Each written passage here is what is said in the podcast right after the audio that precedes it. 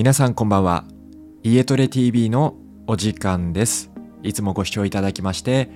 ありがとうございます。今日から2月に入りました。2月はですねなんと私の誕生日でございます。1992年2月13日生まれ。29歳となってしまいます。あと1年で30歳。もうねやることなすこと本当に全然目標達成できていなくて正直、えー、焦っているんですけれどまあ本当にあの、まあ、30歳になっても40歳になってもこの挑戦する気持ちは忘れずにやっていきたいと思っておりますしまたポッドキャストもねもう304050までずっと続けてる続ける覚悟でいますので皆さん引き続き、あの、ご視聴いただけると幸いです。はい、まあ、ちょっと余談になってしまいましたけれど今回お話しさせていただくのは、えー、うつ伏せ寝による体の弊害というお話をしていきたいと思います。皆さんちなみにどんな姿勢で普段寝ていますか？仰向けで寝ていたりとかうつ伏せで寝ていたりとか横向きになって寝ていたりとか、まあ、それぞれね心地いいあの体勢での寝方ってあると思うんですけれどまあ、うつ伏せで寝てしまうことの体のリスクというのを3つまとめたのでお話ししていきたいと思います。私も実はうつ伏せで寝てしまうことってよくあるんですけれど実は体に結構いろんな悪影響を与えてしまうので今回はその、えー、3つ悪影響を与えてしまうことを3つお話ししていきます。まず1つ目足首を寝かせてしまうことによるふくらはぎの緊張です。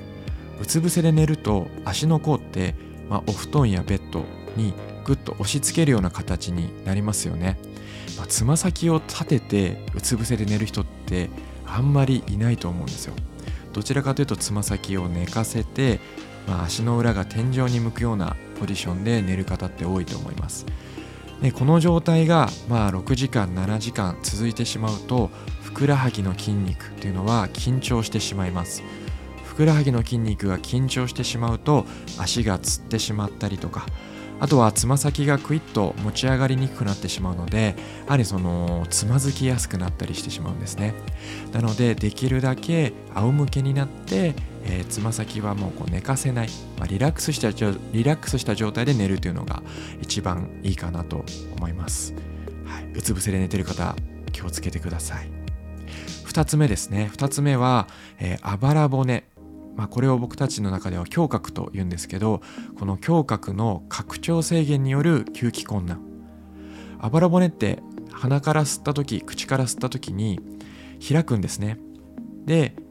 息を吐いた時っていうのはあばら骨閉じます。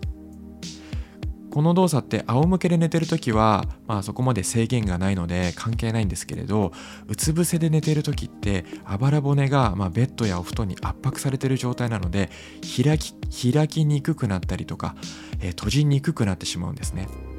で開きにくいということは、えー、息が吸いにくくなってしまいます。息を吸えないということは、まあ、脳への酸素が行き渡らないので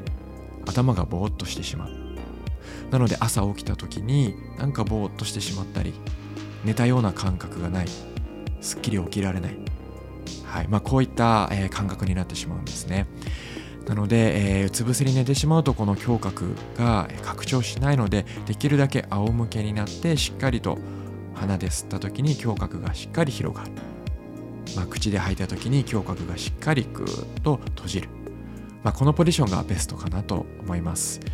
はい。で最後3つ目です。3つ目は首をどちらかに向けてしまうことによる首の緊張や神経の圧迫です。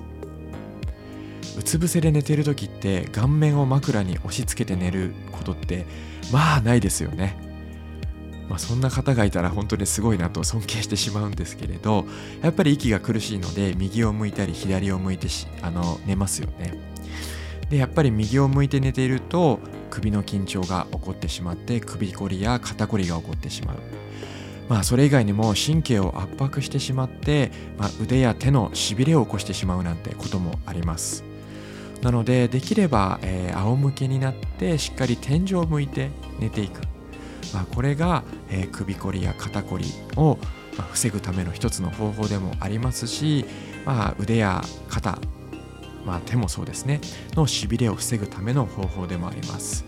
皆さんないですか？うつ伏せで寝ていてなんかこう腕や手がしびれてなんかこう起きにくいというか。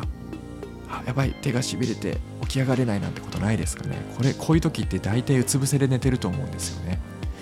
なのでできるだけ皆さんあの仰向けになって寝てあげてください。はいというわけで今回はこの3つの悪影響についてお話をしていきました。最後またまとめていきたいと思います。足首は寝かせないようにすること。はい。で2つ目。あばら骨はしっかり開いたり閉じたりする状態を作ってあげること。3つ目は、首を左右どちらかに向けるのではなくてしっかり仰向けになって寝て、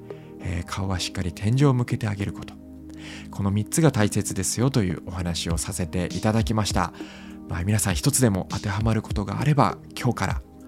仰向けになって寝ることを始めてみてください。